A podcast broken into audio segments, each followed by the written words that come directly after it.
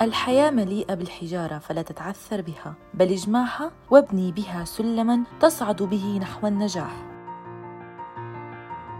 حكايتي لليوم رح تكون مع علي الأسمر والده لعلي من أحد محاربي السرطان وعلي من أحد المتطوعين للفرق التطوعية بالعراق. اللي ساهم بشكل كبير هو وفريقه الرائع بمساعدة محاربي السرطان وذوي الهمم ومجتمع عشائري بالبلاد. يعني قدروا يحققوا تغير كبير فيه وقدروا ينجزوا في مساعدة المرأة. مرحبا أنا علي الأسمر من العراق من محافظة المثنى عمري 25 سنة طالب جامعي. أنا متطوع ضمن فريق المحاربين قادة الحياة ومنسق عام للفريق. أصيب والده بالسرطان بعد ما شعر بعوارض بتتعلق بالمرض. حس إنه صار عنده ورم آه، بالغدد اللمفاوية اللي تحت الإبط. آه، رحنا على دكتور عماد دايم. قال له لازم أسوي لك زرع حتى نعرف إذا كانت حميدة أو خبيثة. أجرينا العملية أخذنا عينة وزرعناها بالنجف وقسم تم زرعها في مدينة الطب في محافظة بغداد. بعد ما انتهت مدة الزرع 21 يوم اكتشفنا إنه الورم كان ورم خبيث سرطان. بعدها توجه آه، والدي لدكتور عماد السعبري بالنجف آه، اللي هو دكتور مختص بأمراض الأورام السرطانية. فهناك آه، بلش علاجه الكيميائي في مستشفى الصدر التعليمي نجف الأشراف. تلقى أربع جرعات كيميائية والمفروض كان ياخذ ستة لكن العلاج كان كلش قوي. نوع السرطان كان مؤذي وعلاجه كلش صعب. ما كمل العلاج الست جرعات أخذ بس أربعة. حس إنه نفسه تشافى وصار أحسن. بقى طيلة الست سنوات هو ما عنده شيء. يشيك ما عنده شيء. بال 2020 الشهر الخامس.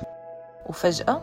اكتشف إنه صار عنده بلش يعني يطلع عنده ورم بالغدد اللمفاوية اللي بالبلعوم. أيضا رحنا على نفس الدكتور وأخذوا عينة وزرعوها. أيضا طلعت نفس المرض بس هالمرة رجع أقوى. آه، ضرب على الدم صار عنده لوكيميا دم T-cell رجعنا لمدينة الطب للدكتور محمد سليم. صار رقودة بالمستشفى بغداد التعليمي بالطابق السابع أمراض الدم. ظل فترة آه، طيلة هاي الفترة يعني ولحد الآن هو دا ياخذ علاج كيميائي. حاليا هو موجود بمستشفى حماية الطفل أيضا مدينة الطب في قسم زراعة النخاع لأنه دا يخضع لعملية زراعة نخاع خلايا النخاع عنده.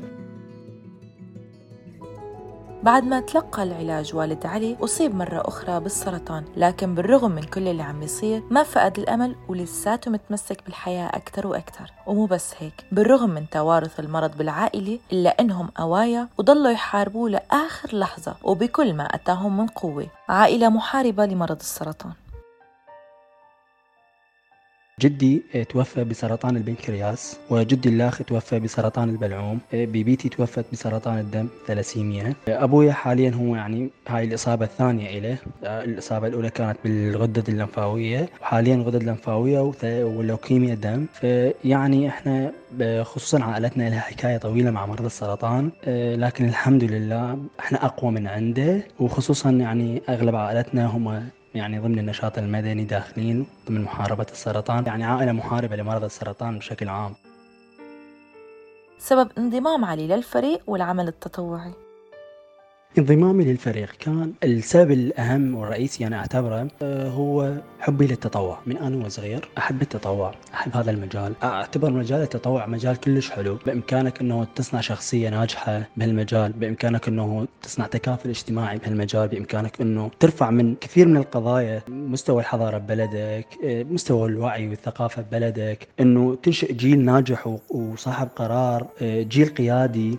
فالتطوع كلش حلو. أنا يعني كمبدأ كلش أحب هذا يعني هذا المبدأ. كلش أحب التطوع وأحب إنه أساعد الناس. لما عرفت إنه الفريق هذا يستهدف هو محاربين الاعاقه ومحاربين السرطان بشكل خاص أه، حسيت إنه اني أكثر شخص لازم أكون موجود بيناتهم. باعتبار اني يعني عائلتي كلها تحارب السرطان اني عندي احتمالية 80% إنه انصاب بالمرض هذا. يعني وراثي يصير عندنا. فحسيت إنه مكاني ويا هذول الناس. لأنه يمكن أكثر شخص من بين الموجودين أحس بمعاناة مريض السرطان. يعني أنا صار لي كذا سنة ويا والدي يعني من 2014 ولحد الآن. أه، وأعرف وشفت يعني هواية حالات وهواية قضايا هواية مصابين مرضى السرطان أطفال نساء رجال شباب بعمر الورد يعني معاناة هالمرض فظيعة ما تنوصف.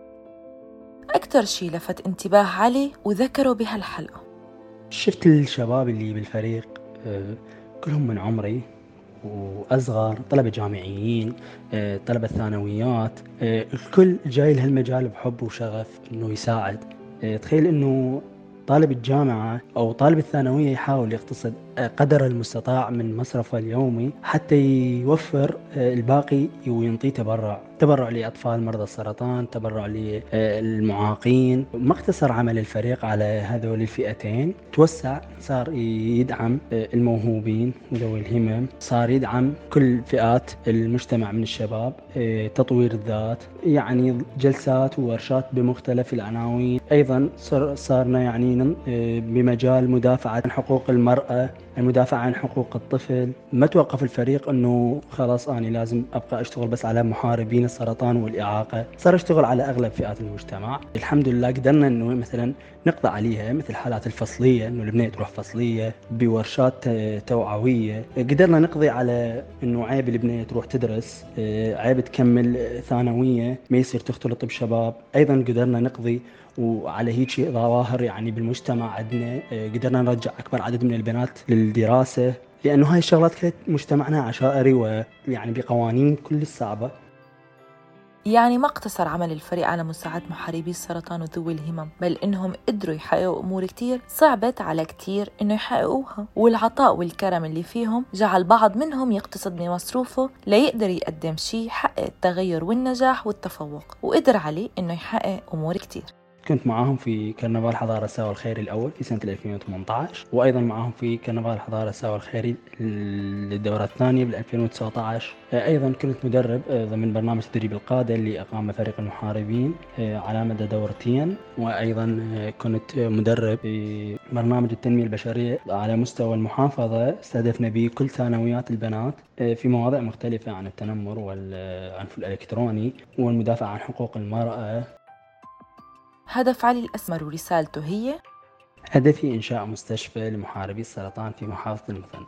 محافظة المثنى هي أكثر محافظة بها يعني مرضى سرطان. أكثر محافظة بالعراق آه، يوجد بها مرضى سرطان وبالتالي راح يضطر المريض للسفر لأكثر من محافظة حتى يقدر يتلقى علاج الكيماوي. آه، لكن إذا كان هناك مستشفى في نفس المحافظة راح يوفر عناء السفر وتكاليف كثيرة على الأهالي وعلى يعني على المرضى نفسهم. هدفي انشاء مركز آه، يحتوي المعاقين. هدفي إنه أشوف أقراني من الشباب. هدفنا إنه ننشئ جيل واعي جيل قيادي. رسالتي للشباب إنه كنا عندنا طاقات. فخلي نوحد هذه الطاقات. خلي نكون فرق تطوعية حتى نساند مرضى السرطان. حتى نوقف ويا مرضى السرطان. نقول لهم أنتم مو وحدكم بهذه المحاربة أنتم مو وحدكم بهذا الطريق إحنا كلنا وياكم. مرضى السرطان آه، دي يحاربون المرض دي يحاربون وهم على أمل إنه ينتصرون ولكن بمساندتنا إحنا بوقفتنا إحنا وياهم راح أكيد ينتصرون على هذا المرض الخبيث. راح يرجعون للحياة ويرجعون لأهاليهم ويرجعون وخصوصا إنه لما تساعد طفل مريض سرطان راح تشوف إنه الأمل بعد بعينه. إنه يريد يرجع للحياة إنه يريد يرجع لطموحاته والاحلامه ما أحلى الإنسان وقت يذكر أو يلاقي شيء يذكره من إنجازات حققها بحياته. كيف لو كان قدران أو قدر يأثر على مجموعة من الأشخاص بالمجتمع ليقدموا الشيء الصح هاي كانت حلقتي لليوم من بودكاست حكايتي مع السرطان. كنت معكم أنا غيداء مراد آغا. استنونا بأمل جديد وحكاية أمل جديدة. سلام!